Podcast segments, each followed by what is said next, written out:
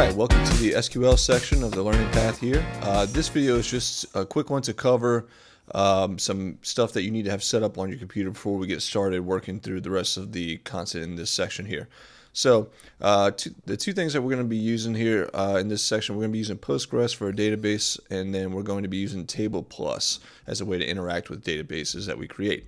So the first part uh, for Postgres, if you come over to GoRails, we have a guide for uh, installing Postgres. So if you go to Guides here, and in the Install Ruby on Rails guide, if you click into this, uh, you'll see stuff. Uh, it defaults to your current uh, operating system and version, but you, uh, you can select different ones to fit your needs if you need to. Um, if you scroll down in this guide here, there's a section for Postgres under setting up a database is where it starts here. Uh, there's stuff about uh, SQLite, MySQL, and PostgreSQL. Now we're going to be using Postgres, so you'll want to uh, follow the steps here. Uh, you can use uh, Brew if you're on a Mac here to install this stuff, uh, and this will again you know change uh, based upon your operating system um, from the list above.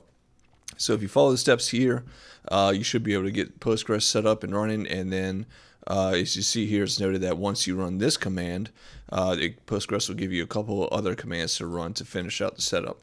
So Postgres, uh, you'll want to follow this section here. It's just a short little section for installing Postgres on your machine.